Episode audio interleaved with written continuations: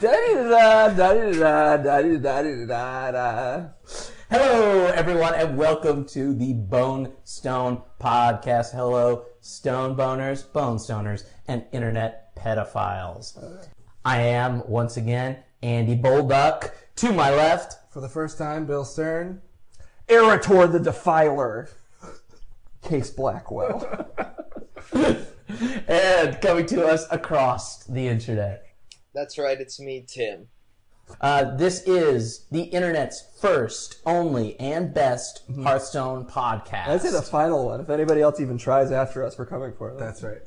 Please do not make another Hearthstone podcast. I think Value Town is about how to invest wisely, so... Wait, you think Value Town is what? I think it's an investment podcast, right? Yeah. Yeah. It's how to start a rich town. Yeah. I think it's an investment podcast with a strong men's rights angle to it.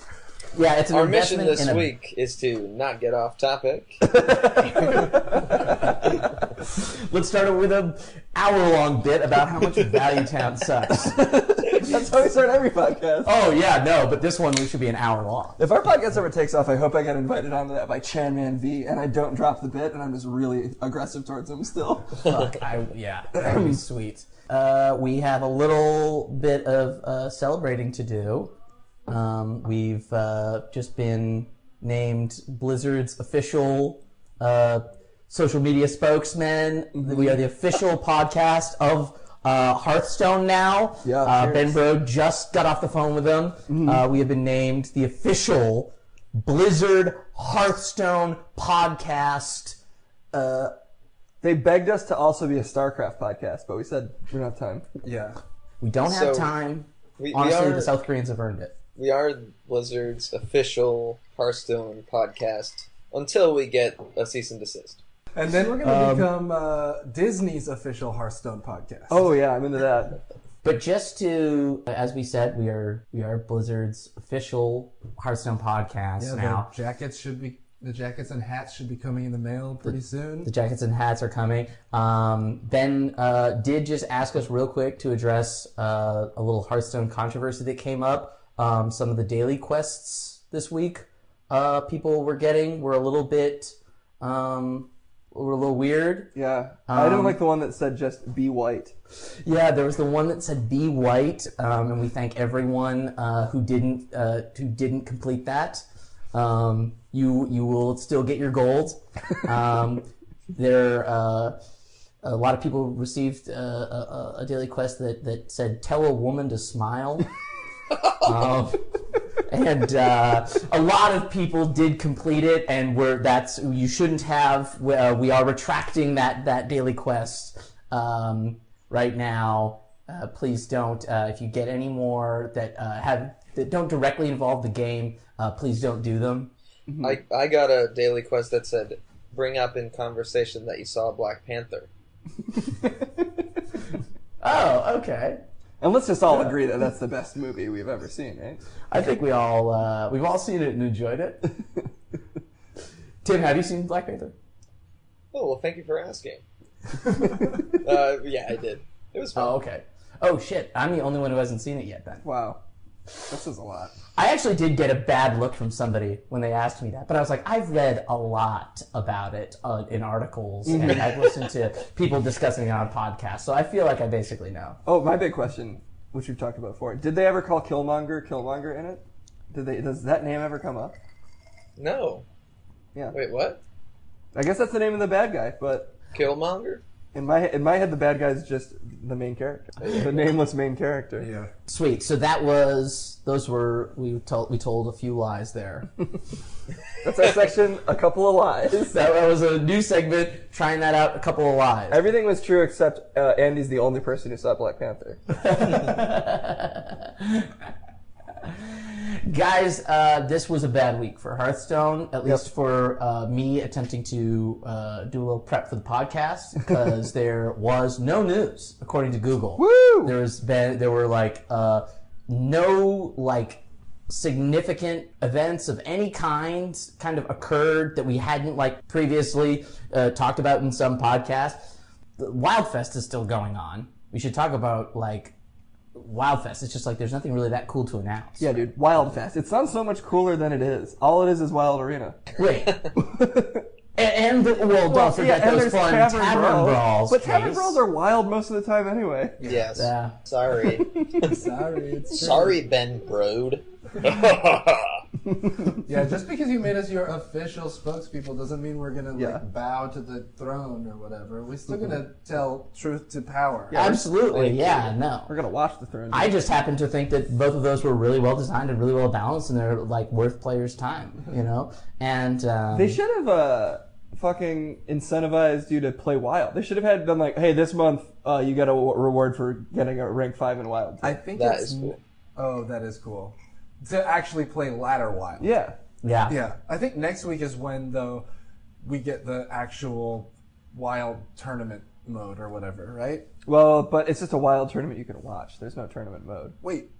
No, not tournament mode, sorry. But the wild arena style, construct a wild deck, play it arena style. Try to get 12 wins. Oh, that thing? And you get one run for free. Oh, you get one for free? You get one that's actually pretty cool. Yeah, yeah. Do you get paid for the first one? You get that sweet, sweet cash money gold? Yeah, I think everyone gets paid $20 an hour to play Hearthstone. Yes. Wow. So, it's a strong deviation from your usual business model.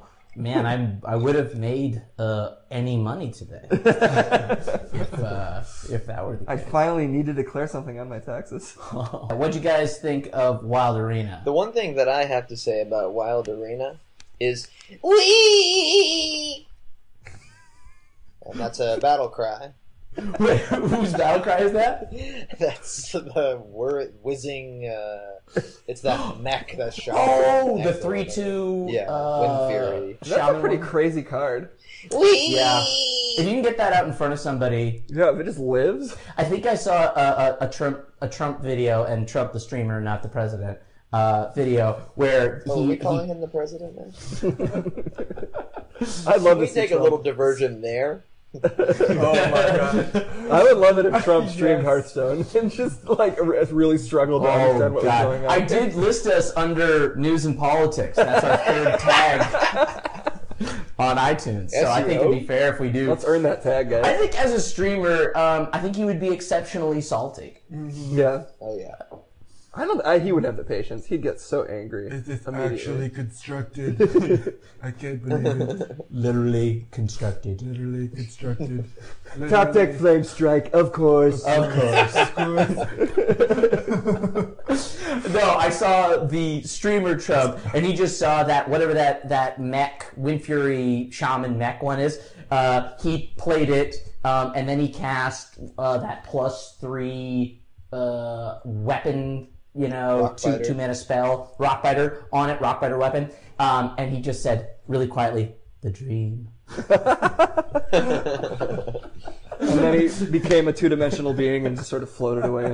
Yeah, a 2-dimensional being. He just flattened down. He just flattened and floated away. Oh man! So Donald Trump is now a streamer and.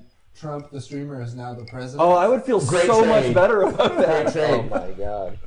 Yeah, he would be. I bet he would be a very decent president. He'd be really bad at ranking the nations. I tell him on the phone. So what? I play Dude Paladin. So you play Q Block. Play the strongest deck. It's part of the game. Kraken OP. Kraken my nuts. So guys, hot take on Wild Arena. Okay, hot take. It is wild. It's wild. It's also I think it's even worse than regular arena. Yeah. My take is that it is even less fun, which I really wasn't loving regular arena this expansion cycle. Yeah. I don't know why. I just can't. Every time I play arena, I'm like, boy, I'm glad I don't grind arena anymore. You used to grind arena? Like, that was the main mode you'd play? Well, like, when I wasn't spending money on the game, I'd be like, I'm gonna fucking make money, and then I'm gonna get a bunch of cards for the next expansion. But now that I just am a filthy sellout and I buy cards, I don't know, whenever I go back to arena, I'm just like, ugh, this just feels like just a frustration machine. But it's even more so in Wild because there's just too many cards. Yeah. Well, I'm exactly where you were, Case, where Arena is what I play, and you know, what feels really good to me is stringing together a bunch of 7-win runs, so I don't have, you know, so I can just sort of like continuously play it, and that feels really good. Is when I can manage to infinite. Yeah, if I can get close to an average 7, which I don't. I think I'm between like 5 and 6, that's maybe good. Average. Yeah, now. That's much better than me. I think 6 is the actual average where you're an infinite player, because with that and daily quests, you're gonna have enough. Win 3 times in a row. But that's very interesting, because I whenever they make a change to Arena, it pisses me off. I'm always just like, I just had it and you changed it. I just had it. But I feel like now I've got it. Now I've got Wild Arena on lock, which isn't really true. I've got it on quest lock. I've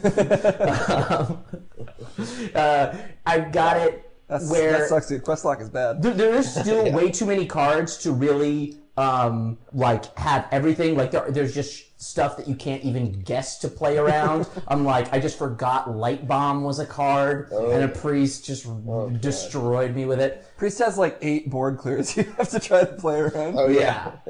So there's really not like a point to it, but there are like a few strategies that really shine through, and the one that I was really rocking today was ultra aggressive Paladin.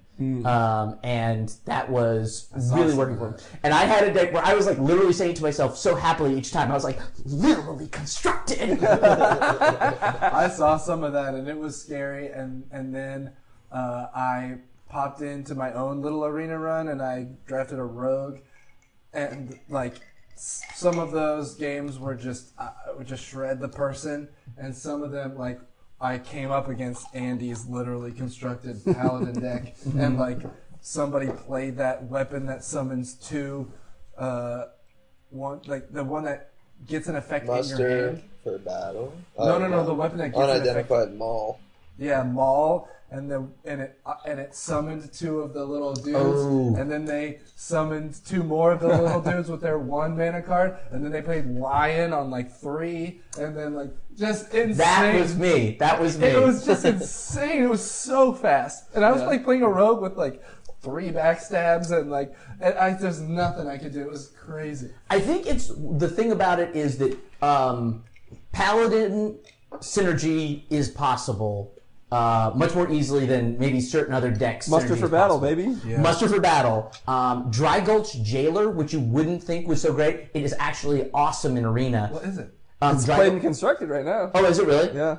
It's a 2 mana 1/1 with a death rattle, give you 3 Silverhand recruits to your hand. I love that card. So you can just blast those out, and you're so much closer to getting your Crystal Lion out. I had 2 Vine Cleavers. 2 whatever drops the 2 dudes spell. 1 mana drop 2 dudes spell. I Lost in the Jungle. Yes. It was really sweet until I hit just one guy who had any druid spell summons the 1/5. That'll end it. Yeah, it just straight up. It was like you just pissed in my engine. 6 mana, gain 30 health. Yeah, pissed in my engine. Yeah, it was like my car. It was like watching a car that's like cruising so fast, just like stutter and completely stall. I had nothing, no answers for it. This sounds like a really insane fight sequence in like a seedy bar in a movie.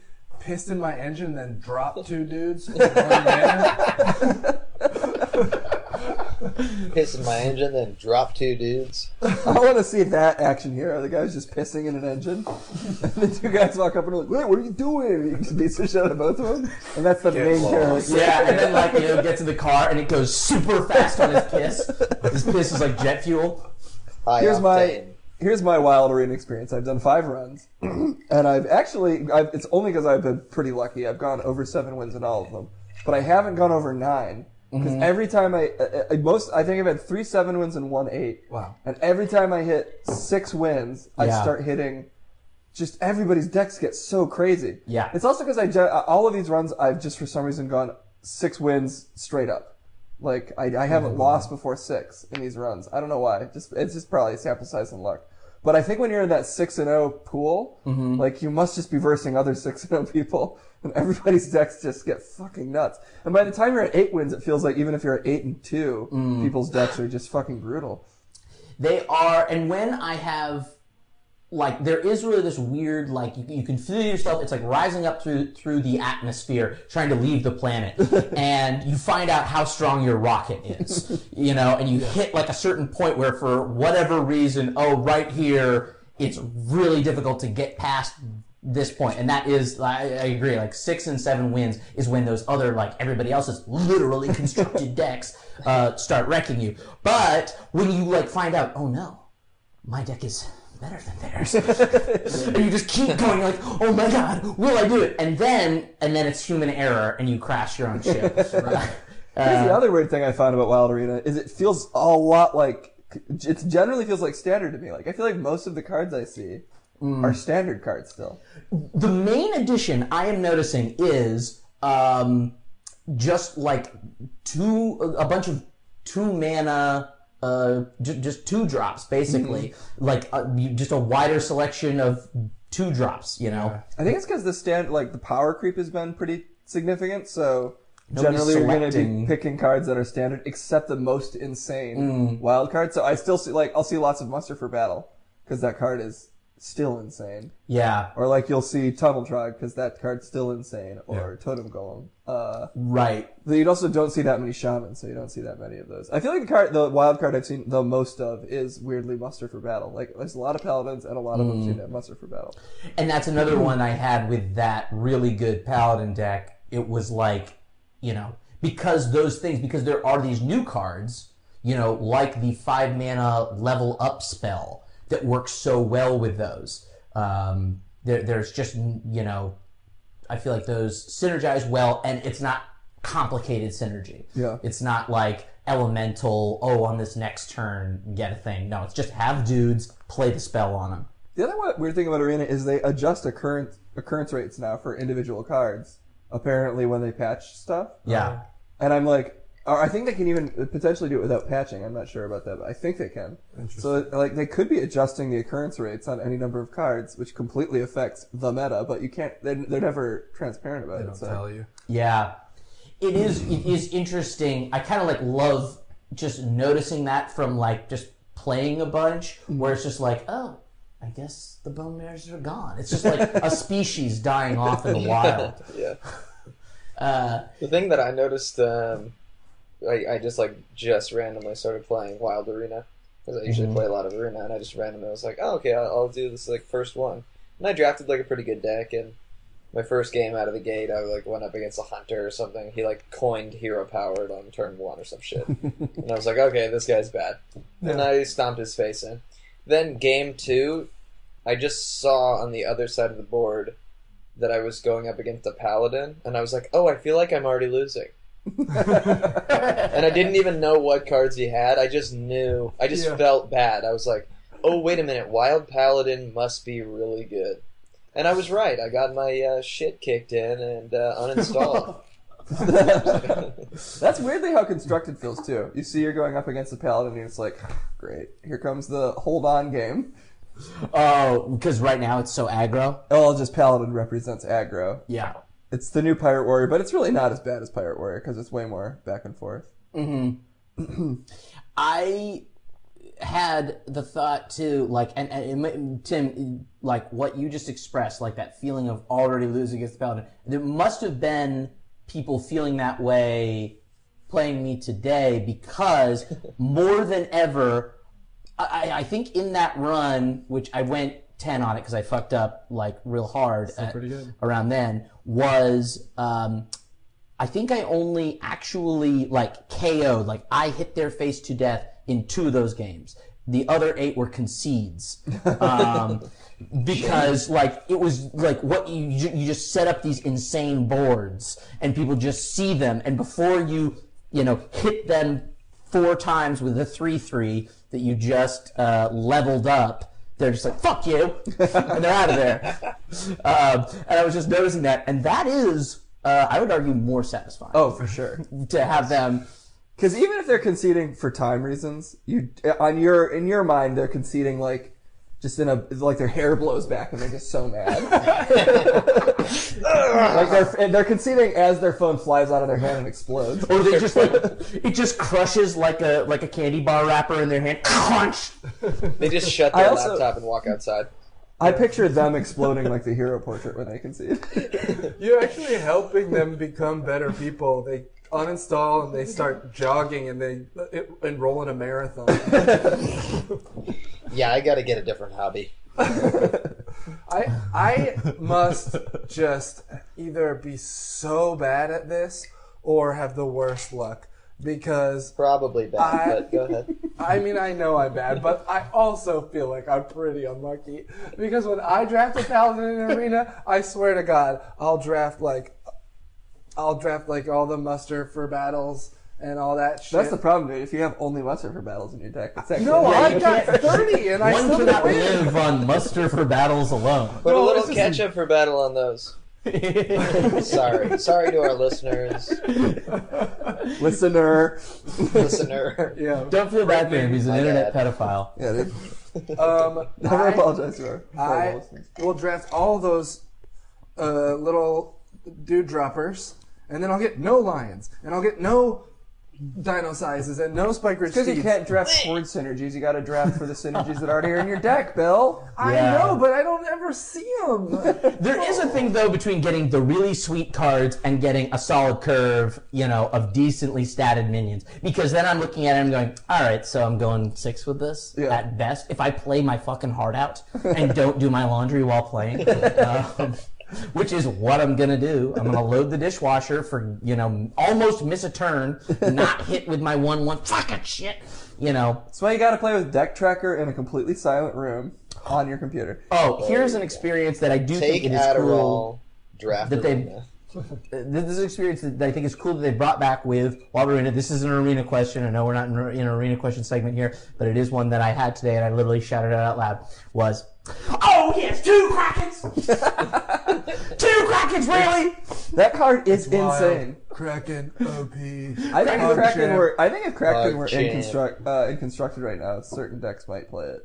Interesting. It's so good, and the reason I was so pissed was because I was playing Warlock, and I had gotten to 7 on Warlock. I really dragged a so-so Warlock deck to its limits, and I had Twisting Nethered a really, you know, solid board for him, and he had played out his fucking Kraken, and I was like, so I gotcha.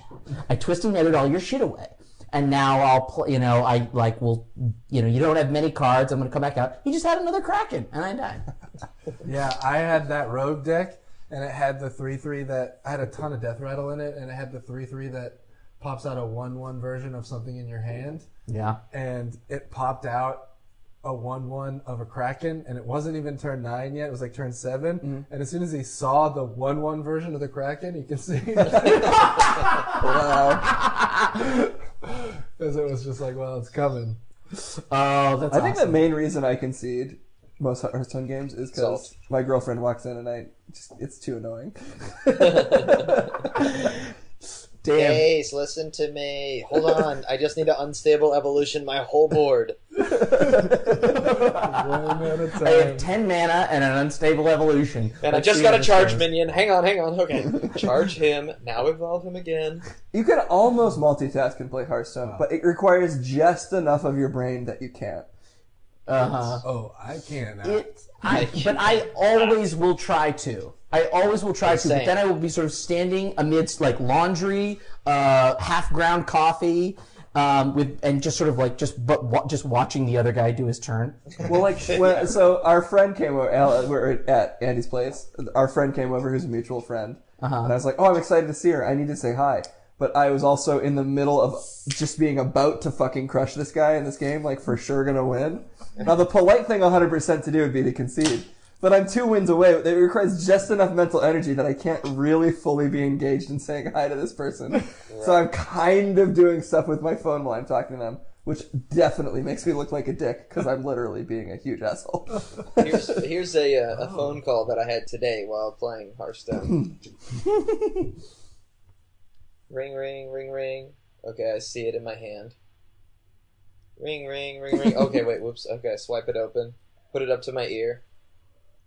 say no words. Still watching Hearthstone. Oh, hello? And then it's like, oh, hey, what's up, Tim? Yeah, oh, I'm going to come over later. And I'm like, long pause. Oh, yeah, great. That's so cool. And he's like, oh, have you had anything to eat? I'm like, yep. Oh, cool. Come on. What? Anyway, yes. What you were saying? Come on, where? Yes. Come on over. Okay. Okay. Hey, is it okay if I bring? I know you said apps only, but I was gonna bring sort of a main course or something. Is that all right? Oh, he has two Krakens. I'm sorry? I think Hearthstone has negatively impacted my relationship with my father. Because I often play it while I'm on the phone with him, and he probably thinks I'm, like, about 60% dumber than I used to be. Man. See, it has not affected the rate at which I can speak at all. It's that thing, you know that football player who he used to get up slowly every time he was tackled so that no one could tell whether he was hurt or not. None of us will know his name, and there's no way you're going to remember. I'm not going to remember. Tim, let's talk Twitch. What's up? Talking Twitch. So we're talking Twitch now. This is related, I guess this is sort of semi-related to Donald Trump and just kind of the scum that's all over Twitch and the internet. I'm a big-time Twitch user, watcher, and I actually stream a little bit on Twitch as well. I'm part of a little game show. Where we What's the name of that game show, and what time is it at? Well, I'm part of a show that's called Good Bucket, or the channel that's called Good Bucket. You can go to twitch.tv/Good Bucket. And check it out. It's every Wednesday from 8 to 10 Eastern Time. We do a game on Twitch called Play You Guys, where anybody can play, and you come on and you make funny jokes in a game. You type it in your phone. Well, in the chat, randomly, somebody was sort of fucking around, as you do in Twitch chat, and started saying some pretty hardcore MAGA shit. I instantly was like, everyone, this guy must be joking, because what he's saying is fucking ridiculous bullshit. Donald Trump is the worst president the United States has ever seen by a long shot. News and politics, baby. What did you say? That's our news and politics tag. Yeah, we're earning that tag now. Exactly. So then he's like, I'm not fucking kidding you, lib cuck. And, like, you know, we basically kind of went back and forth, and I instantly banned him when he was like, let me guess, you're one of those fucking libs who wants to take our guns? Scripted CNN conversation. Boom, banned his ass. CNN. And then he got logged in with, like, another Twitch account and was, like, trying to type into the chat, but they, like, log your IP address and they make it so that moderators can accept or deny his chats, and just denied that account and banned that account as well. I am so sick of the CNN takeover of Twitch, though. Is there a CNN Twitch takeover? No. I just like the idea of, like, he's being, like, scripted CNN Twitch streamer. Well, he's implying that Tim buys into, like, the fake news. Fake news. Staged news that CNN puts out there. I like the idea that you need to buy into fake news to notice that the president is, like, a geriatric moron. Yeah. Right. Well, it's like as if the evidence wasn't, like, objectively so obviously, you know, damning. He's a cartoon from the 80s. That is just anyway, that's not what Hearthstone's about. That isn't what Hearthstone's about. Just to say, we do live in a... It's just insane that we live in a time where we have to, like, argue whether or not Donald Trump is an idiot. Like, that's not an argument. I know. I love the coin hero power play. I think it's strong. I think it's great. But listen, sometimes you need a totem for boy presents. What if you have a flametongue follow-up? Coin totem is fair. Bring back Totem Golem. You only are making fun of me because you're a liberal cuck. You only use the thank you emote. Thank you. Oh, thank you emote is the sickest burn. To say thank you. Nothing makes me angrier than someone saying thank you. If someone thanked you, Donald Trump, you'd be like, they mean it. You're welcome. You're welcome. So anyway, I just needed to share that with you guys. It seems semi-related. It totally is. It's if we get a chance that, you know, hopefully on like the next podcast, that gaming debate thing ties into that somewhat. I mean, it seems like it's been, for our generation, we've kind of known for a while that there are pockets of people who are like into, you know, gaming and other sort of like nerd, you know, subcultures that are now monocultures. Yeah, well, they're reactionaries. They're real, you know. They're like, you know, they know the memes, but they are not. They, you know, wish the Nazis ran the world or something, or at least they want to say that's what they believe. I don't even think they wish this is probably for later, but it's like whenever somebody's like, I wish the Nazis ran the world, or like especially in relation to gamer culture, it's like that troll culture where it's right. Like you're getting a rise out of somebody by saying you wish the Nazis ran the world, but you don't give it enough thought to consider like you're never giving it really more thought than like, I'm right because I'm fucking with you, and like I need to take the piss out of you. And just as that's the political statement in and of itself, like riling people up and getting them mad is the political statement, and it sort of obfuscates the actual subjects you're potentially talking about. Yeah, yeah. Like what you can't handle that. Well, I reference Hitler. I think you're right. Is like they don't really care about the politics of it. I don't think they would really care if Hitler ran the world. They just want to like they want to be socially secure and they want to fuck with people that they think are in the way of that. I think they're deeply, broadly speaking, that group of people represents an incredibly insecure group of people who have found this thing that they know will upset people, and that's, you know, what they really enjoy about it. They might believe those things too.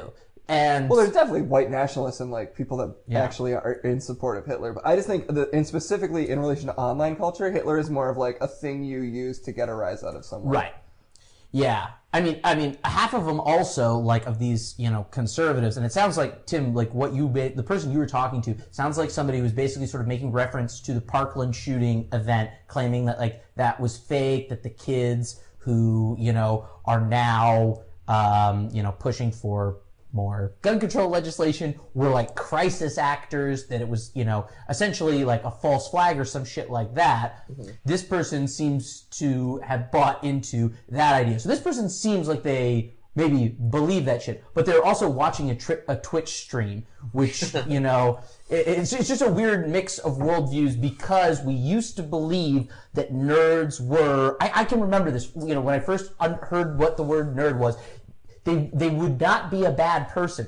They were an oppressed person. They were usually a white guy wearing thick glasses and, you know, had a pocket protector, and everybody made fun of that person. That person didn't have like evil political beliefs. They just wanted to be laid. I think it's like the evolution of someone from a closet high school nerd that doesn't get laid to like a normal functioning human that has a job and is an adult and is still the beneficiary of the society in which they exist as a white guy. So like it doesn't matter if they were bullied in high school. Now they've got a job that pays well and probably a family that they feel like, or even not a family. They just have various things that they feel like they need to protect as being theirs. You know, I guess this just brings me back around to this old hot verse of mine. I just hate the fake gamers. I hate the people who aren't in it for the games. You know? Well, let's take it from the 60s when it was like never trust anybody over 30. Don't trust anybody over 18, dude. Those are the only real gamers, the people that are in it for the love of it.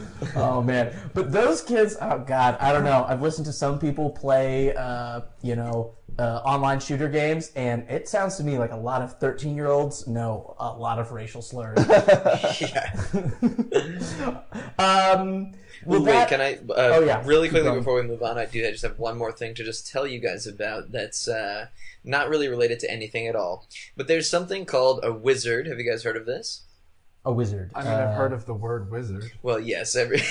We know what a wizard is. Guy casts spells. We also know, well, there's also like KKK Grand Wizard bullshit.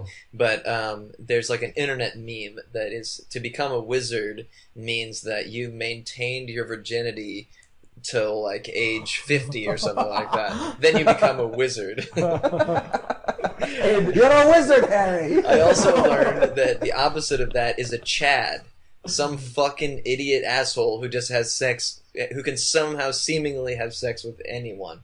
So there's wizards and there's Chad. Oh shit! I was watching The Bachelorette with Allie, and literally the best reality TV show character I've ever seen was on it, and his name was Chad. Maybe, so I'm almost wondering if that is somehow related to it. It just seems like a college bro guy name. It's like, that guy's name is Chad, and everyone fucking hates him, but he's gonna have sex with your art girlfriend.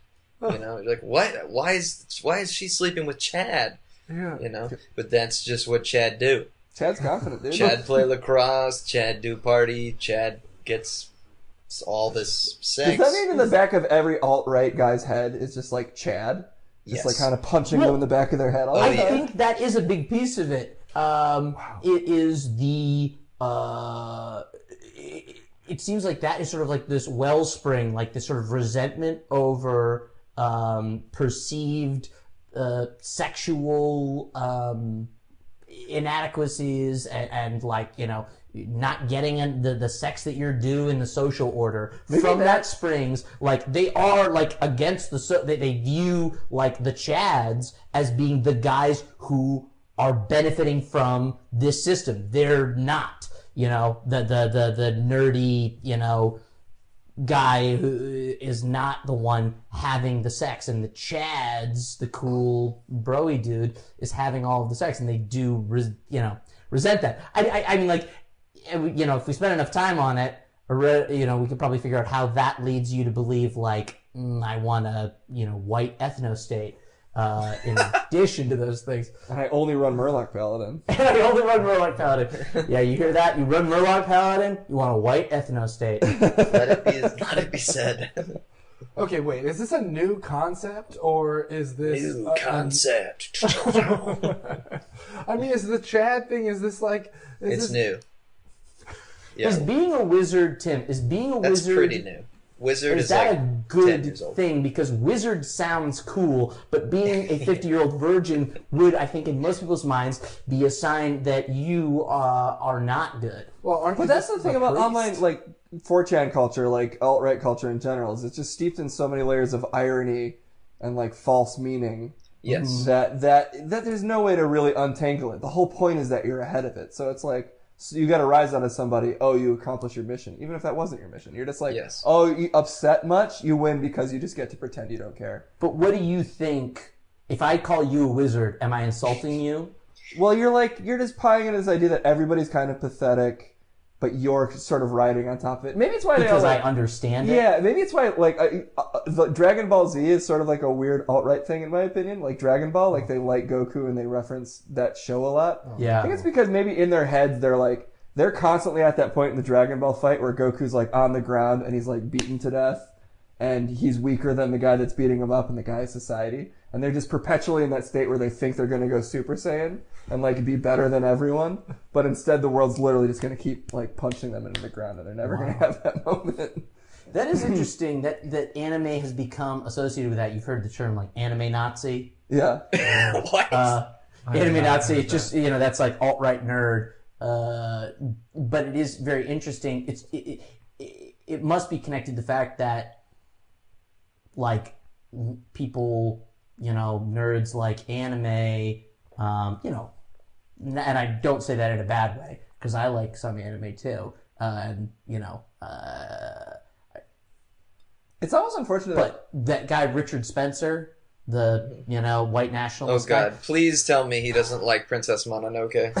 No, but he and other white nationalists, the country that they continually reference as a model that they want to follow for, you know, what you'd want for your sort of like racial purity is Japan, where you have one, you know, ethnicity comprising a huge percentage of the population with ideally very low immigration. Yeah, and the country has never had any issues, and everything's great. Right. I mean, there's tons of shit to admire about Japan, and I don't think it's Japan's fault that a bunch of white nationalists might, you know, like certain aspects of it, but that is the one that they continually sort of reference as we should be more like them, you know, because there are fewer immigrants in Japan, and, you know, there's, you know, not a very... you know, not a super welcoming attitude towards them, and the fact that, you know, it's got to be connected to the fact that some of those people like anime. I think he can't be racist if he wants us to be Japanese, right? What's our next topic? Japanese, so that was politics. Politics is done. Politics is done. Politics is done. Or is it? Or yeah. Guys, we're violating one of the Twitch rules, which I'm pretty sure is actually you can't talk about politics if you're claiming to be like a gaming Interesting. Podcast. That might just be channel specific, but... true. Mm. Yeah. The guy did say he was going to sue the channel. Well, we're not on Twitch, bitch. Oh, that guy was. No, yeah, the guy who was like, because I banned him, and then he privately messaged another moderator and was like, "You fucking what? I'm gonna sue this channel." Wow. Which, by the way, we now have 2 subscribers. Hell yeah! So, congrats. Yeah, and 2 lawsuits. And 2 lawsuits. So you're even. No, but it's the like, 2 people suing us are subscribers. No, what money is he going to get from this channel? Yeah. Like, you know, it's like, yeah, you know. And also, fuck you, MAGA scum trash. And if there's any MAGA scum trash anime fuckers listening to this, there for sure are. If anyone's listening to this. The one internet pedophile who's listening to us, I implore you, please go outside and just talk to another human being. He's a pedophile, but he's a MAGA troll. He's a socialist. He's a socialist pedophile. Damn, yeah. I mean, like, you know, and DM me directly if you want to hear my arguments for why you shouldn't believe the things you believe. I will tailor them to your life experience. And also like, subscribe, and please donate. Oh yeah. Mm-hmm. And if you are, you know, actually no, maybe keep listening. Maybe we'll like change you. That's a great point, Andy. Just comment on the videos or something. Yeah, if you want to don't call me a libcuck. Also, please do not call me a Putin shell. I got called that on Facebook. Wait, what? By a guy who I think is not, you know, super well.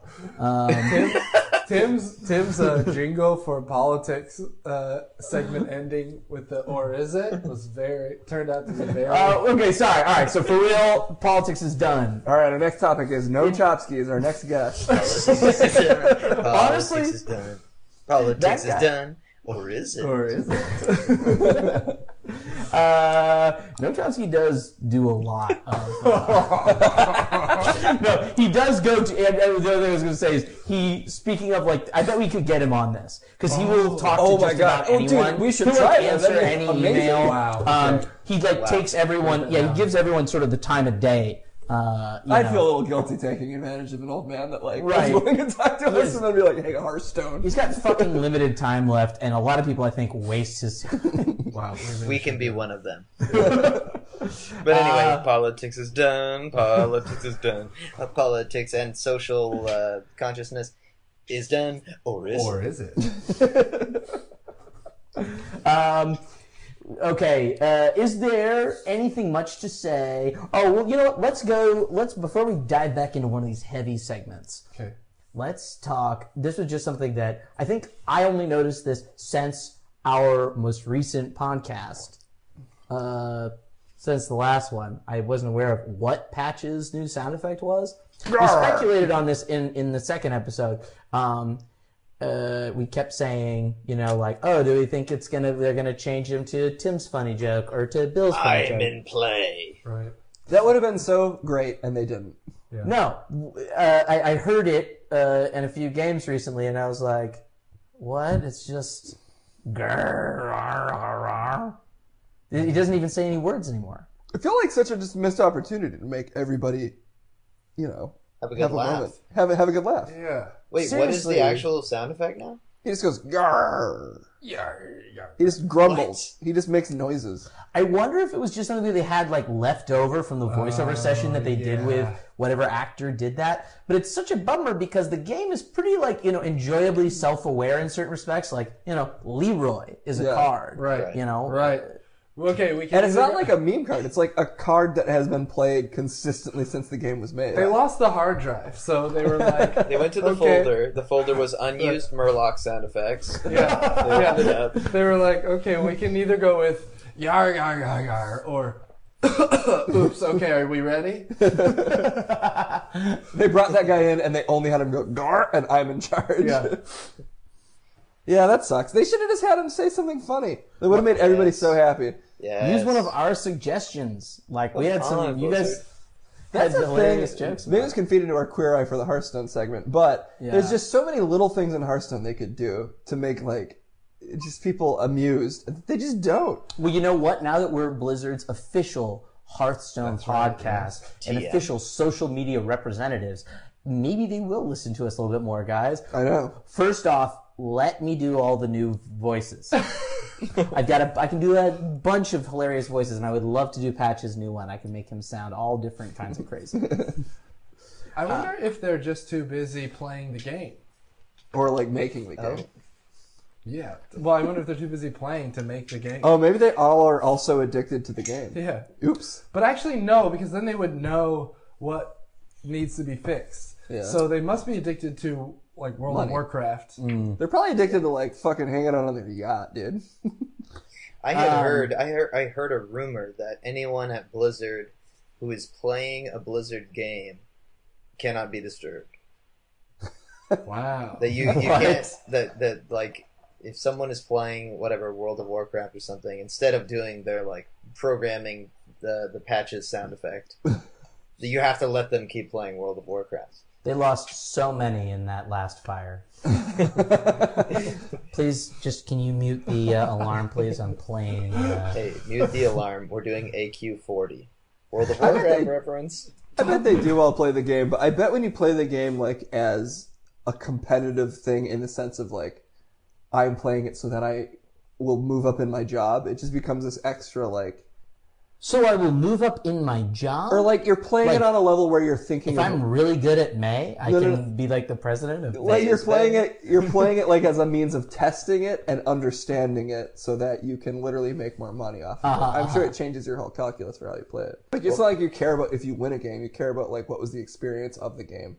How do I make it more addictive? Right, well, then the patches card would have a different sound. Yeah, that's what I'm saying. I think they fuck stuff like that up. Speaking of, we're going to talk about something now that is not maybe directly connected, one would think, to the Hearthstone universe, but Case suggested it, and I think it is an interesting thing to discuss. We're going to talk about the Netflix reboot of Queer Eye for the Straight Guy. No, it's just Queer Eye. Now it's just Queer Eye. Even more progressive. And that was sort of our podcast homework since the last episode was we're all going to watch an episode of Queer Eye.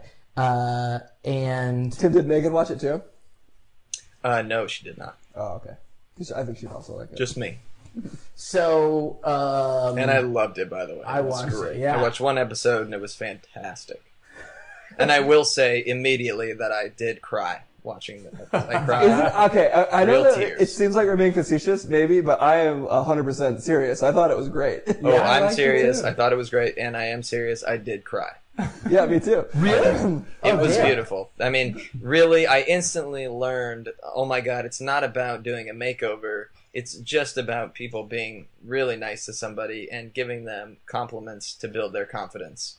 Yeah. That's what it's all about. It doesn't the haircut, the new clothes, none of that matters. It's just them seeing him and being like, "Oh my God, you look great," because that internalized compliment makes that person feel better and more confident and just a better person. It's so not about any of the aesthetic stuff. Just based on the context of it being in Georgia and it being like, you know, a really southern-seeming man, and then they'll being gay dudes. Yeah. Yes. Mm-hmm. It's like it has just a certain social element to it that's I think super actually positive. It's just growing him as a person. I mean, they all grow, they all connect and grow. And I did cry. I cried.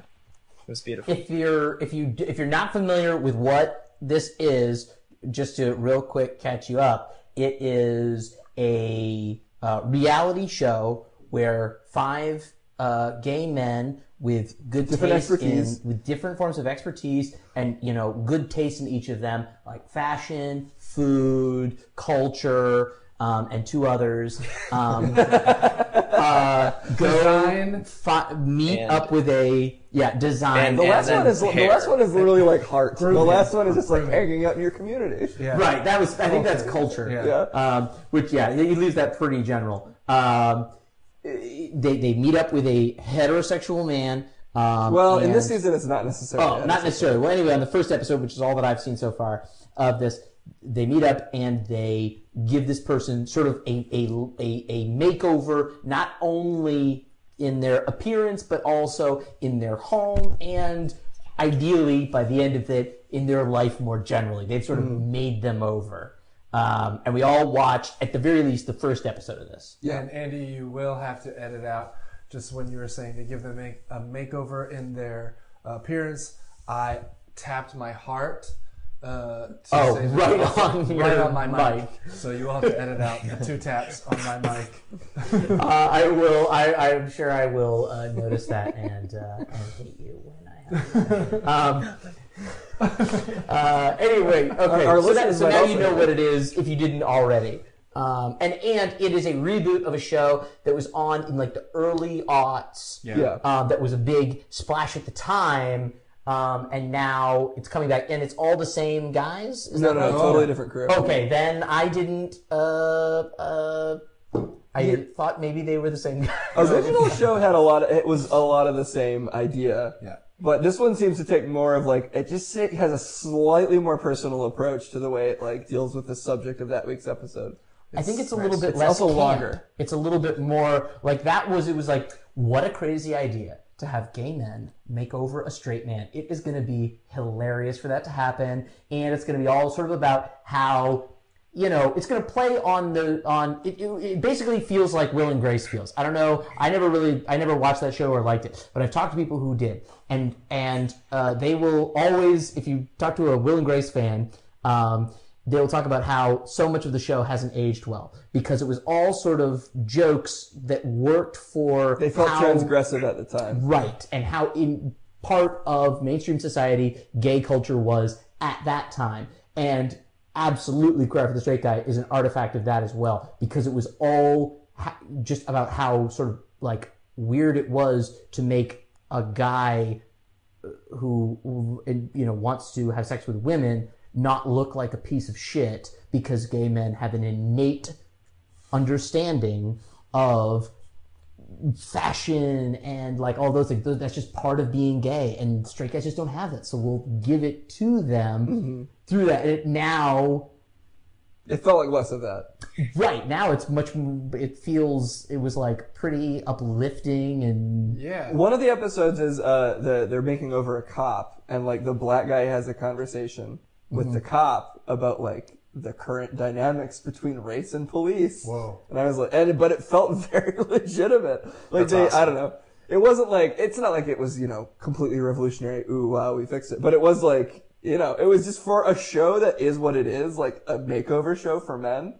Mm-hmm. It was very just wow, they're taking a much deeper dive than I expected at this subject. Yeah. There's a moment in the first episode where the, 57-year-old guy from Georgia is talking to two of the men. He's talking to two of the men, and he says, the one guy's "Oh, I've been married to my partner for 13 years." So which one of you wears the pants? Yeah, which one of you is the man? Yeah, which one of you is the wife?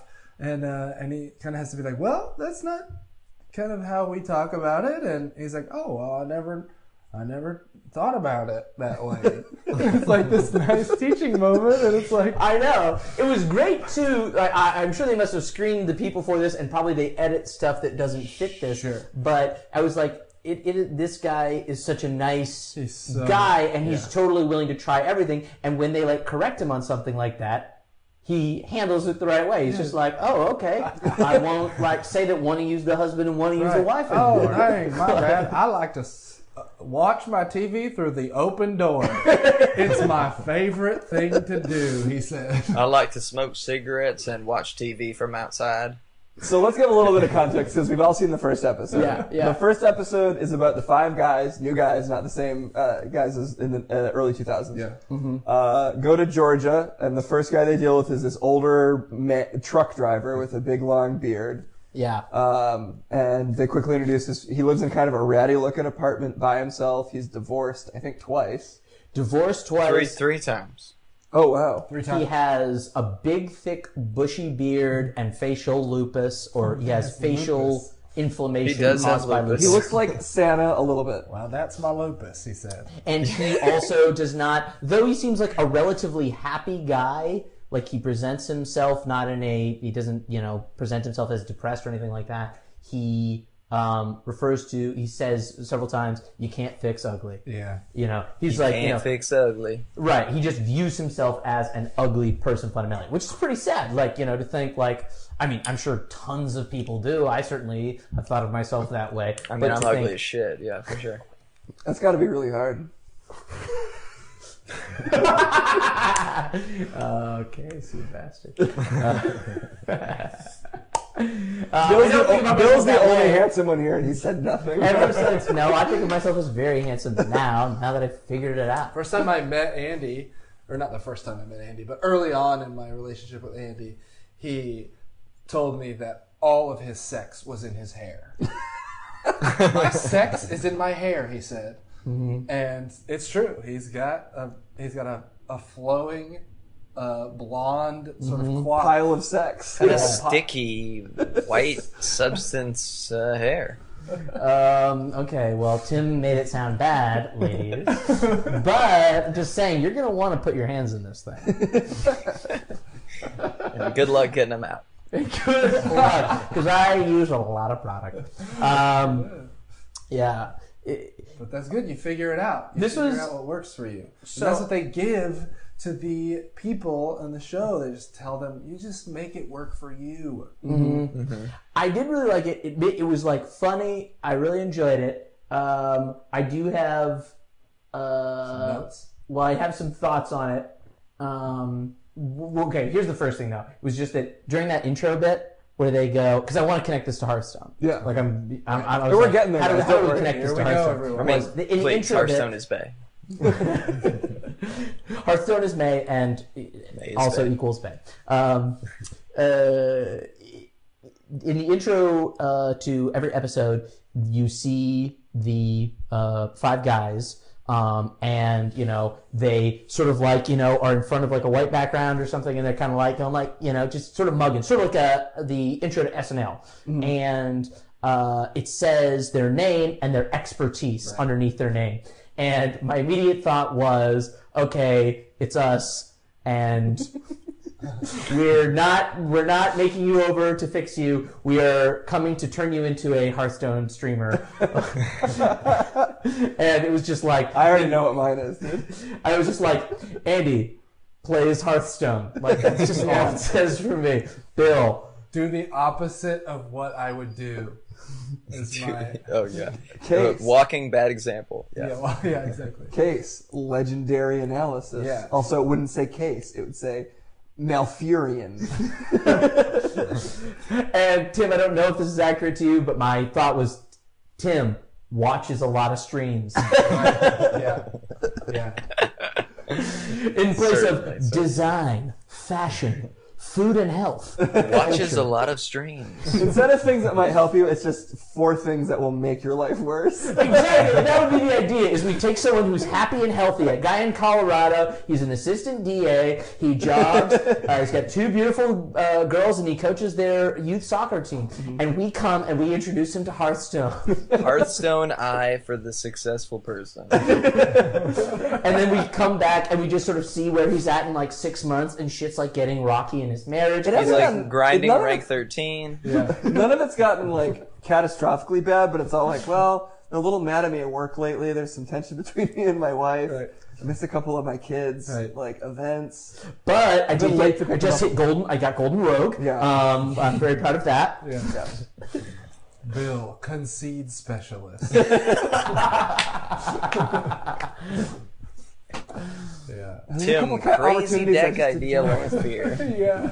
And then one episode is us against the Queer Eye guys, and we're both like working to like try and control this person's life and like either turn him to good or evil. Nice. And we're like, no, dude, fuck it. They would be such a more positive and charming force than we would. They would definitely. Yeah. Okay, now emote. And so actually, you know what? They might be super positive and charming, but we might win anyway just because we're presenting a more addictive product. Right. Yeah, see, that's true. We're the salesman of, you know, cocaine. The official salesman. They have to sell like .tm.com. They're selling like long grain wheat rice, and we're selling diet. We're selling regular Coke. Yeah. Exactly. Egg fucking exactly. Also, like you don't like how Queer Eye comes in. They're clearly like spending money on you, like buying you new furniture, getting you like an expensive haircut, all replacing all of the food, cheap food in your fridge with like organic shit that like costs like $5 an apple. We just come in and we're like, all right, here is a big like hamster water bottle, feeding tube full of Mountain Dew, full of G Fuel, G Fuel for gamers. Yeah, G Fuel. Right. Yeah, we just hook you up to a drip of gamer fuel. We just showed them. Eyelids open. Hey, look, your laptop can actually go into the bathroom. And then it's over, basically. Yeah. Once you cross that threshold. You didn't think about that, did you? You didn't think that you could bring your laptop into the bathroom. Yeah. It'll kind of heat the heat of the processor will sort of warm your cold legs while you're on the toilet. Mm-hmm. You could stay there for a couple hours if you want. If you just can't finish that game. Yeah. You need to stay there hovering over your own pile of shit. If you're playing infinite hand return. If you're accidentally playing a Dead Man's Hand mirror. Yeah. Accidentally playing. I had a Dead Man's Hand mirror that went all the way through my child's baptism. I'm doing great. Here's a good question. How extreme is the event before you concede the game of Hearthstone that you're about to win? Because, like, I just talked about it earlier. I was running into an old friend that I haven't seen recently, right, and I still made sure to win my game of Hearthstone that I knew I was for sure going to win. Wow. So, like, what is the threshold? I mean, I for me, it's wherever it would, like, threaten me financially. Yeah. I mean, is usually where I start about Arena or Constructed? Oh, yeah, Arena matters more. Because Arena matters more. See, for me, it's not even that I need to win in Constructed. I just am, like, usually what I'm doing in Constructed is playing a deck, and I'm curious if it can win. And so, like, when it does win, I need it to win, because I'm the one who made it, and it's not that deck exactly. Right. Mm-hmm. Yeah, I was in a screaming match with my girlfriend and still evolving my board in Evolved Shaman. Honestly, the concentration it takes to do that would just be hilarious to see. It's just like... They'll say, I do do the dishes! No. I do as much as you! I do as much as you! Pause! And you evolve slowly each minion. Unstable evolution. You and charge minion. You love to see that Grom. Oh, I love to see that Grom. Andy, what you just described is why I believe that utopia is impossible, because no matter how good society gets, you're still going to live with someone that you argue over about the dishes. Oh, interesting. Okay, but all right, that's true. I think here's my thing is that you can become the kind of person who can always just store that shit inside. Yeah. And I honestly, I used to think, man, you know, it's so bad that my parents are like repressed and everything, and that, you know, I've sort of learned that from them. I won't vocalize and communicate a lot of the things that I feel, but actually, you know what? I think that helps people a lot. Just learn not to say a ton of the stuff that you feel. I saw a woman. It makes your marriage last longer. It makes you not have all of the fights. When you wake up the next day and you go, oh my God, I'm so glad I didn't fucking burn that bridge. Andy's been married for 13 years. Yeah. I've been married for 13 years, and me and Caitlin are celebrating. What's your girlfriend think about that? The fact that my wife, what does my girlfriend think about my wife? Well, they're both coming on this, this neo honeymoon that we're gonna do. That sounds like a Hearthstone. Yeah, we're gonna take a trip to Santa Fe. Oh my God, I wish neo honeymoon was a card. I think the reason utopia won't exist is that I saw someone walking their dog and it had a pretty elaborate outfit on it, and I thought, the fact that there's someone who would do that seems utopian to me, though. A dog in a fun outfit, that seems like utopia. But I just think, like, I don't know, the fact that is that the person who would do that and walk their dog like that is so fundamentally different from me that I just will never see eye to eye with that person. Well, I guess I do have a different view on this from, sort of like. Yeah. I think we could achieve, a much better society, just really, truly. I hate to earn this news and politics tag so much, but let's not get into anarcho-socialism right now. Let's save for anarcho-socialism. I saw a dog online dressed as steampunk. Looked pretty good. Whoa, did it have on any kind of monocle? It had doggles, which are dog goggles. Well, and these stylistic choices bring me to the question. So, Queer Eye for the Straight Guy, they make over the game of Hearthstone. Well, there's really two questions here. They make over, like, the game of Hearthstone. They also potentially make over, like, your average player of Hearthstone. What are the... So, we'll start with the first one, though. If they're literally just making over the game to be, like... Maybe even, not even just more aesthetically pleasing, but also better for you. Like, what are the changes they make? Wow. So you have to be, like, on a treadmill in order to, like... or no, just, like... Nose Dormu changes to 15 push-ups per turn instead of 15 the game. It's not even necessarily, like, you're required to do this while you play the game. It's, like, the client itself and just the game itself. Well, one thing I would think, I don't know if this is sort of what you're talking about, Case, would be, like, it cuts you off after a certain number of losses. Oh, sure. You can't play anymore. Because I feel sometimes like a gambler going back to it when I'm like, I'm not going to end on a fucking loss here. I'm going to get hot. No, but then it also cuts you off.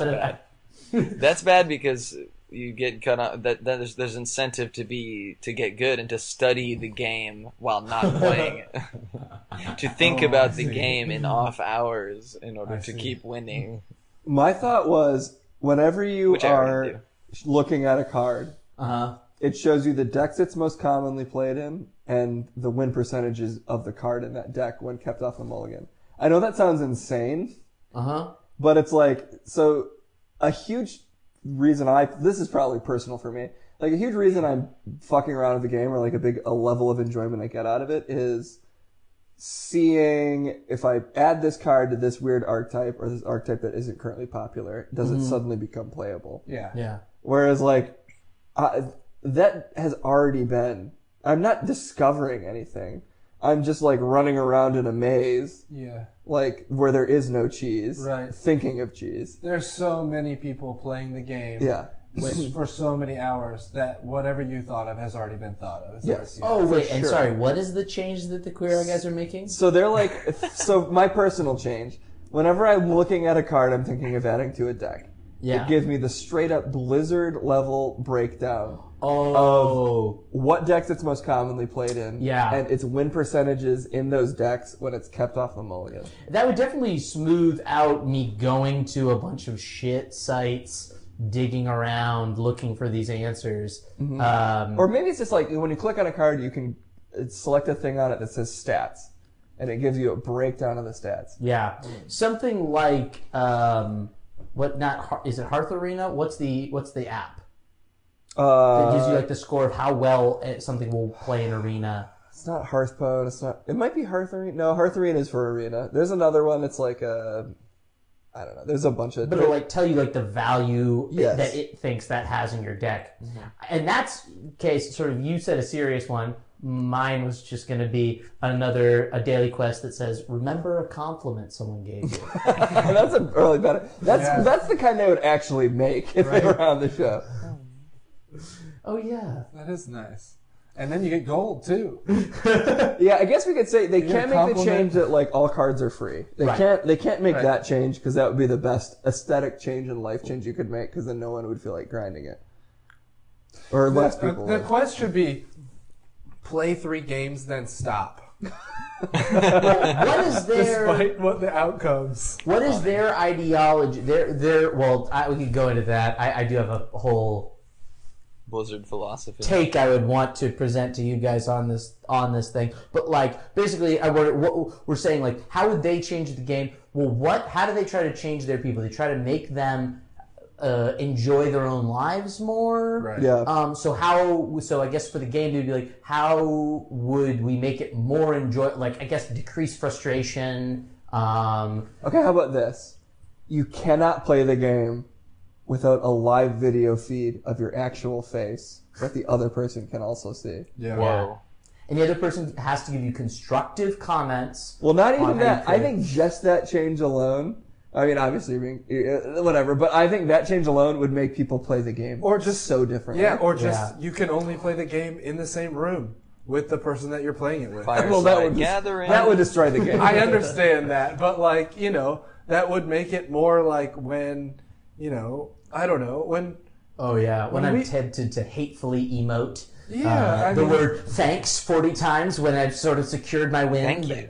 Well, and it would completely shatter that thing that I think everyone has when they're playing the game, that the person they're playing against is not a human. It is just an expression of their own hatred focused back at them like a laser beam. Yeah. Oh, I devolved someone's whatever the fuck into a rag light lord. Oh. And they emoted thank you. Yeah. And then I killed them with a bloodlust. And then did you say thank you? No. Because I think I squelched them after that. Because I was like, get the fuck out of here. Dude, I always, if any time I left emotes on by accident, I re-emote the shitty emote they gave me when I won. Of course.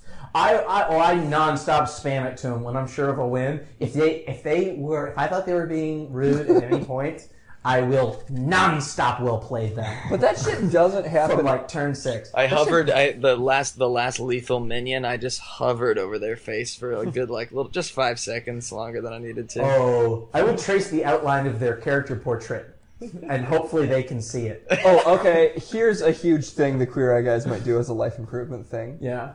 And when it opens up and it gives you your daily quests, it also flashes up the amount of time you've played the game that day. Wow. And then it moves it to the right corner, and it ticks up as you play. Yes. Yeah. Wow. Great. Wow. Case full of ideas that will kill Hearthstone. Yeah. All of these things. Case is looking to uninstall. The logic of the game. Okay. Can I present you guys then with my negative take here? Yeah. Sure. On Queer Eye, mainly. Yes. Not Queer Eye Hearthstone, but just Queer Eye. Oh, here was my negative take before you got into yours, because you're going to have better ones than me. I don't know. Mine was just that there's a classist undertone to it, in the sense that a lot of the ways they're improving their lives are by buying them expensive things that a lot of people straight up can't afford. Yeah. Yeah. And, like, for example, just to use the first episode as reference, that guy... It's not. We're not really clear how much money that guy has. That stuff is, as is typical of American TV, that's just not going to be discussed. It's whether or not this person has the means to improve these things about their life without the aid of a TV show. Yeah. Okay. Well, just going based on the hot rod that he was driving. Right. Let's take a look at this hot rod. Okay. The interior was plush. The gauges were digital gauges. The hood was a custom hood louvered hood. He had a lot of louvers put in that hood. This was an expensive hot rod, okay? But he's a truck driver. You can guess how much he's making if you look at the average rate of... Okay, well, then he spent it all on that hot rod. Because it was gorgeous and cherry. Damn. Bill likes cars, BTW. But that kind of makes sense. He didn't have a lavish apartment. True. No, they made it sort of lavish. And I loved it. Sorry, I just loved it when the woman who he's his third ex-wife, who he's hoping to sort of rekindle things with, she saw it and she was like, "It's like a hotel room." I know, that's so weird. I was like, the height of luxury. It looks like a hotel room. Yeah, gross. I hate hotel rooms. Yeah, strange. But yes, Andy, I see. You hate hotel rooms too? Yes, I do. Man, I just like that they're it sort of speaks to me you don't have to worry about this at all. Yes. Although that is a good point. We're in a room right now where there's zero offense intended, but fairly generic furniture that you probably didn't purchase with a tremendous aesthetic intention, right? All right, that stings, but okay, keep going. And a carpet that is probably just a carpet someone had. And, and then there's just stuff up that you guys have accumulated. There's a very generic shelf and a very generic shelf. There are memories attached to it. But I'm saying populating those generic shelves and all of these fairly standard pieces of furniture is just the personality of the people who live here. Right. So, I do kind of agree. In that show, they improve things tremendously. But, like, the fact that there's in this room a rat with, like, a weird marble crown on his head, it, like, adds more to the room than, like, a really clean aesthetic might. But they did sort of personalize it. I mean, there was, like, the art was art of classic cars. Yeah. It was, like, I don't know. It was cool. Yeah. I agree with those things. They're... Okay. I'm not sure exactly. I'm not sure where I come down on that. I'm like, oh, is that a good thing or a bad thing? But... this was my take on the show as a whole, or like one. This was the thought that I had overriding what. Well, it didn't override my enjoyment. I still like enjoyed it. It was like funny and like made me feel good. I liked the Queer Eye guys, and I liked the guy that they made over. Yeah. Like I was like, oh man, I could have. If that was me, I would have had a lot of fun doing it. The one thing, the feeling that I had, and the thing I could not stop thinking about though, was the fact that this is part of that. It's essentially, this is like the high end of the self-help culture. Basically, it's like, what are the origins of your sadness? What are the reasons that your life isn't good? Well, it turns out they only have to do with you as an individual. They have nothing to do with society at large. Oh, okay. They only have to do with you as an individual. And we can come in and fix those things. Or you can buy a book by that dude, Tony Robbins. Or you can listen to Oprah and Dr. Phil. And this is the best version of that, by far. This is so much better and more socially aware and funnier than all of those things. But it still locates your unhappiness in... the individual. Instead of a symptom of a problem with society. Right. Although that is my critique of socialism in general. Yeah. That it tends to focus too many issues on being a societal, like it is a problem of society, as opposed to an intrinsically human thing that we don't necessarily know how to fix. True, I guess but I agree. That's the same thing about I'm saying it's a little classist. Yeah. Like a lot of their solutions are literally like install a way nicer TV and Corian counters and all this shit that you can't afford. Yeah. Yeah. Like there's stuff in there that you just can't. Those aren't like fix it yourself things you can do. I think until society at large does not want to, emote. Thank you when someone evolves their own board into a bunch of 1/1s by accident, then we can't have a utopia. Here's my argument for why that should be addressed societally, though. Right. Or why, like, a show like this, while fun, adds more mystification and confuses people as to the sources of their unhappiness. We live in a society where suicide rates are, at the highest levels they've ever been in human history. Like people, we don't obviously. Okay, that actually reminded me of something. I just have to write down for later. Oh no! Are you gonna write it like in note form or? What? Maybe the last note you ever write. It's just that. That is just to say that there's clearly something wrong with our society, and this guy didn't seem like that messed up or anything. He seemed like a fairly happy guy. He had a daughter. He had all these things. But I can just imagine a lot of other people who are unhappy, and they try to find solutions to their unhappiness, to their depression even maybe, that are...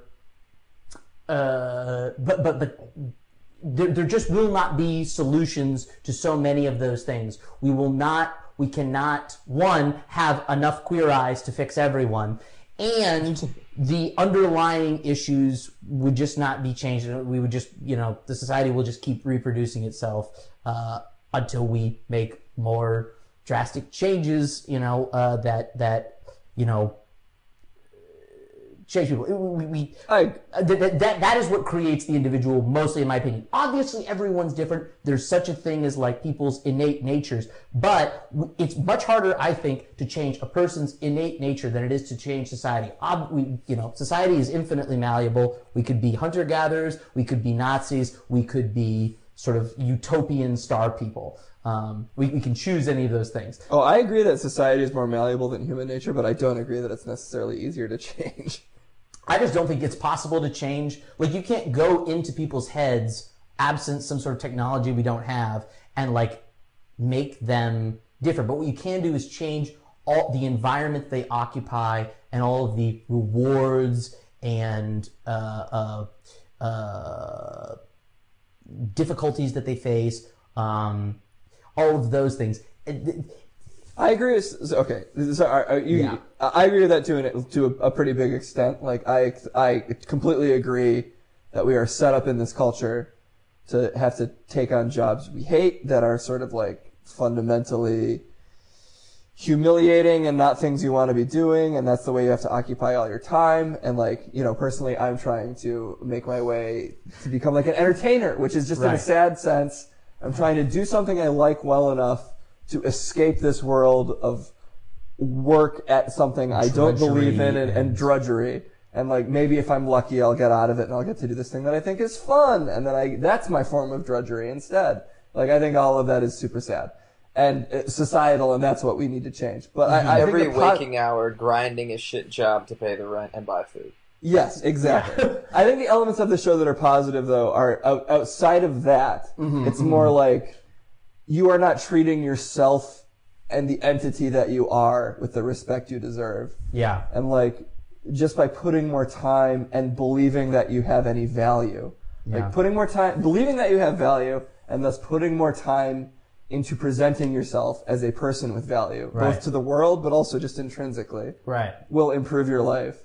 And I think, like, definitely as far as reality TV shows go, I thought it was way the best example of presenting that I've seen. Yes. Mm-hmm. But I completely agree that there is a certain icky self-help element to it. Yeah. Where you like, you know, these people are going to leave and this guy's habits haven't been totally fixed. Mm-hmm. But like, still the example they're presenting, I think, felt more positive to me than it did. That. Yeah. Stop playing life like an aggro deck. Yeah. And get some value out of it. There is something about it to me that falls into, while again, I'll reiterate, I really enjoyed so much of it. That falls into probably the category of, I would call it liberalism, that I find, like, or at least aesthetic liberalism, that I find the most annoying. Gross.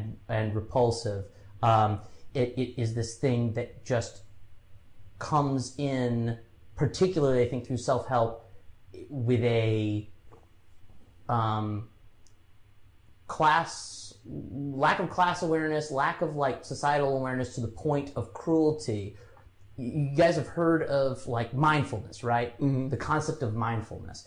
And from what I can understand, basically mindfulness is this, just sort of being a little bit more present and aware of each moment that you're existing in, right? Which is maybe good for the person who lives a life that you'd want to be present for most of. But for a person...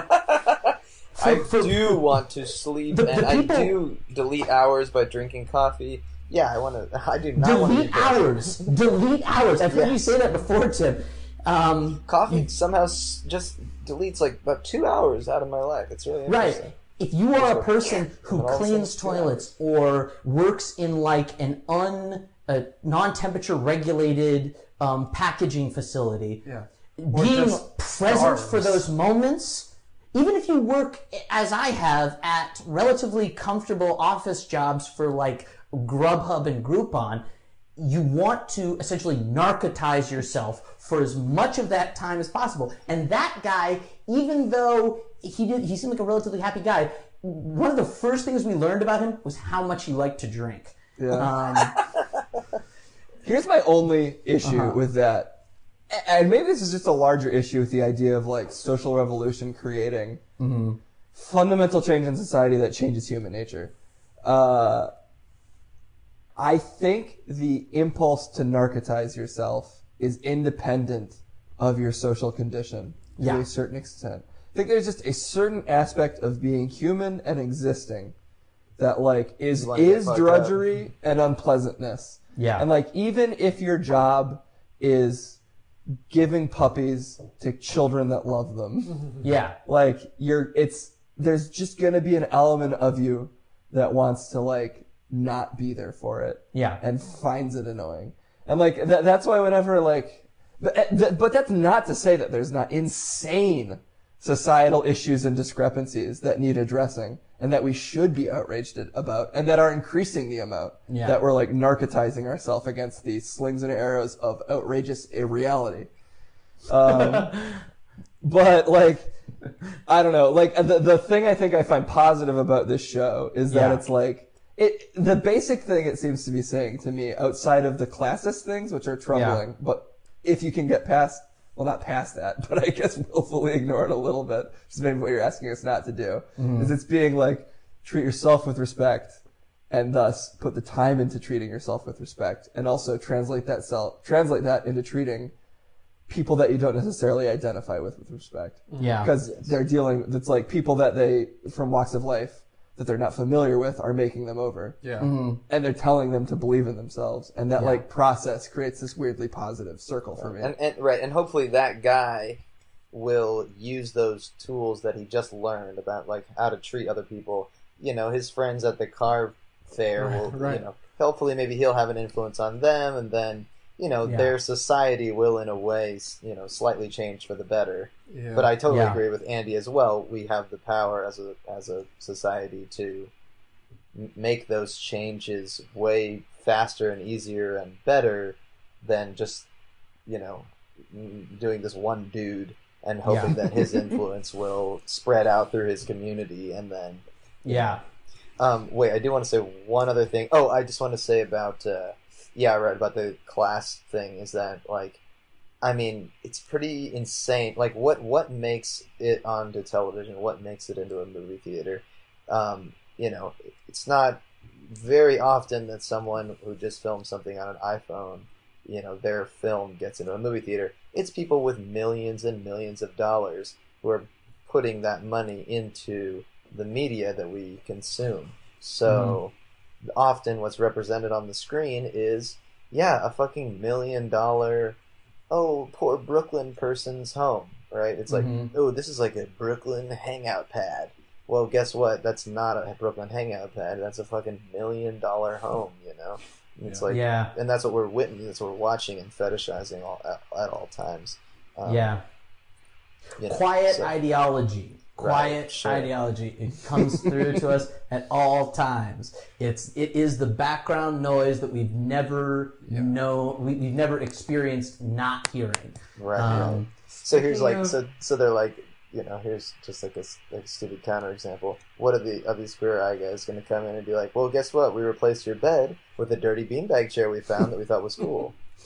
No, they bought him the $50,000 bed or whatever. Yeah. They didn't buy that one. But... And speaking of classism, when is Warrior gonna be good again? Thank you, Bill. I think there's got to be a version of Dead Man's Hand. That Dead Man's Hand is currently being played by top 100 legend decks. Yeah, there are some people playing Dead Man's Hand. Yeah, and there's also, but it's that thing of like, so it's the best deck in the game is Cube Warlock, which is a control combo deck. There's decks that beat that. So if everyone at top 100 Legend is playing that, they're going to play Dead Man's Hand because maybe it beats it.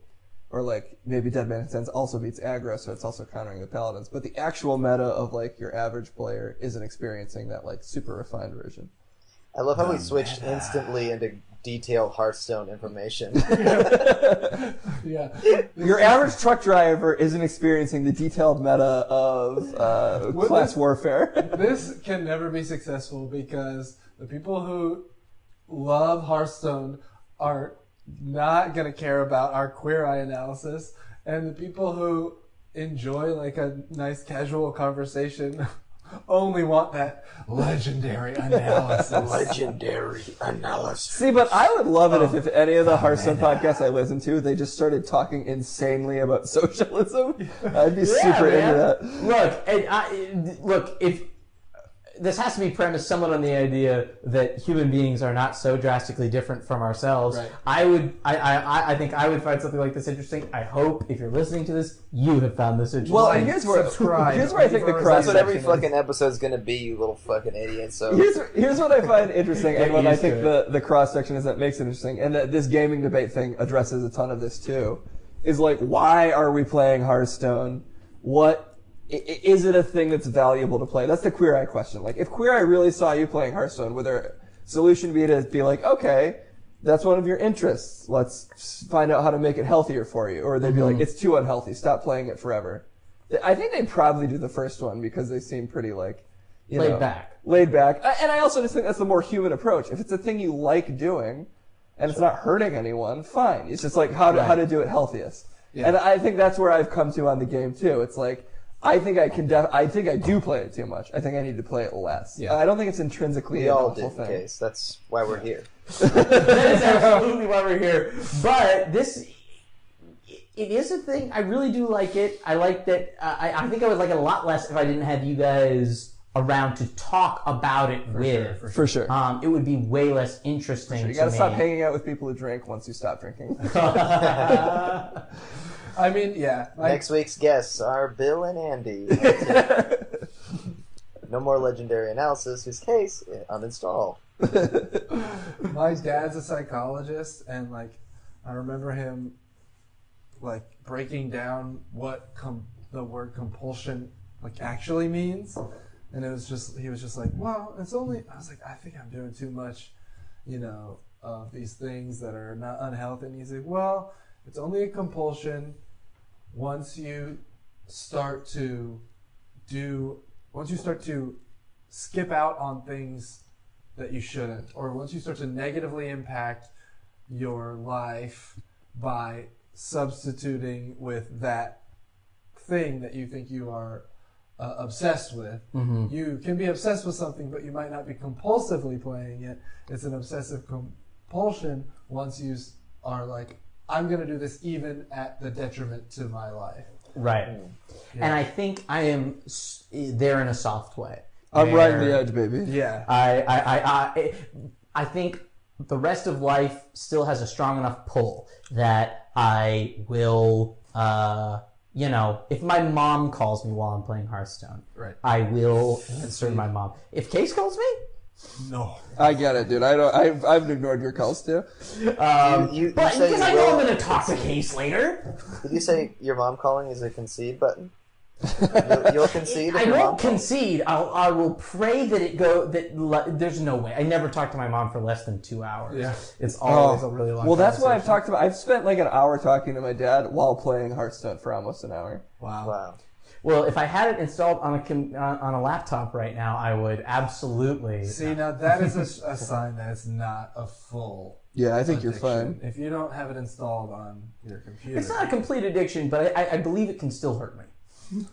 That is to say, at the same time, though, there are lots of things I do that are probably not the best for me, but I, you know, nevertheless, I'm going to continue to indulge in them, like alcohol. I think I could be a healthier person if I never drank, probably, but... And I've heard you say this, I could see myself quietly drinking into the grave. That, I think I was a little bit, I don't know. Was I a little more depressed then? I can't quite say. I think, yeah, I cannot quite say. I just don't see myself doing it that way anymore. I could see myself, you know, finding a cool sort of author's death, whether by shotgun or by whiskey. I love how those things are like retrospectively seen as cool. Like the author himself was like, yeah, baby, here we go. Like when he fucking blew his brains out. I believe in my principles so much, I'll never go out the weak way. Time to wrap these lips around this shotgun. Or like, something tells me probably, oh my god, I'm forgetting the name of, what's his fucking name? Famous writer? Hemingway. Not Hemingway. Kurt Cobain. No, it probably is. Famous writer Kurt Cobain. We all know Courtney Love murdered him. Well, what do you have more of? I would love to know more about that. Battle credit. And I honestly wish they would just shut up about it.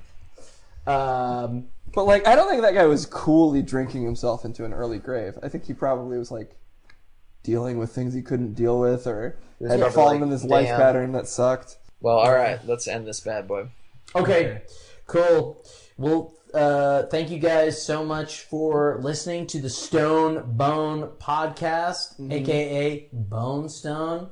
So your homework is to read some Karl Marx, get back to us. I mean, on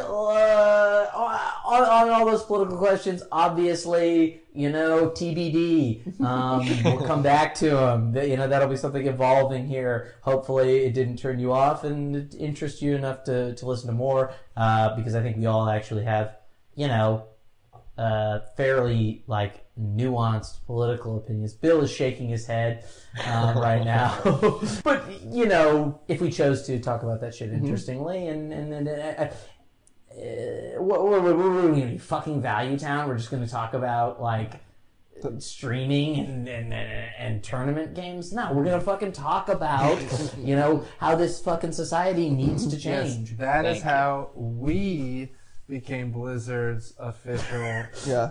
Official. Blizzard, the important thing here is that Blizzard shares all of our political opinions and that we speak for them directly.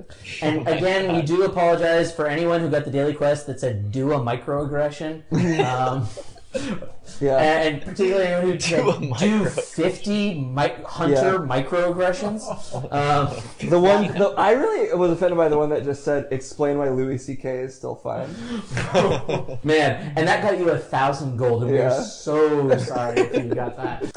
Awesome. I have been Andy Bolduck. To my left is... I'm Bill. I'm Terrafin, breaker of steeds. And coming to us across the internet, Timothy Lampfear. At Tim Lampfear on Twitter. Fight me, MAGA cucks. Yeah, if you're a MAGA troll, come at that lib cuck on the internet. Timothy Lampfear at my birth certificate. Thank you guys so much for listening. Please rate, review, subscribe. Describe. Smash that describe button. Good night, guys. Yes.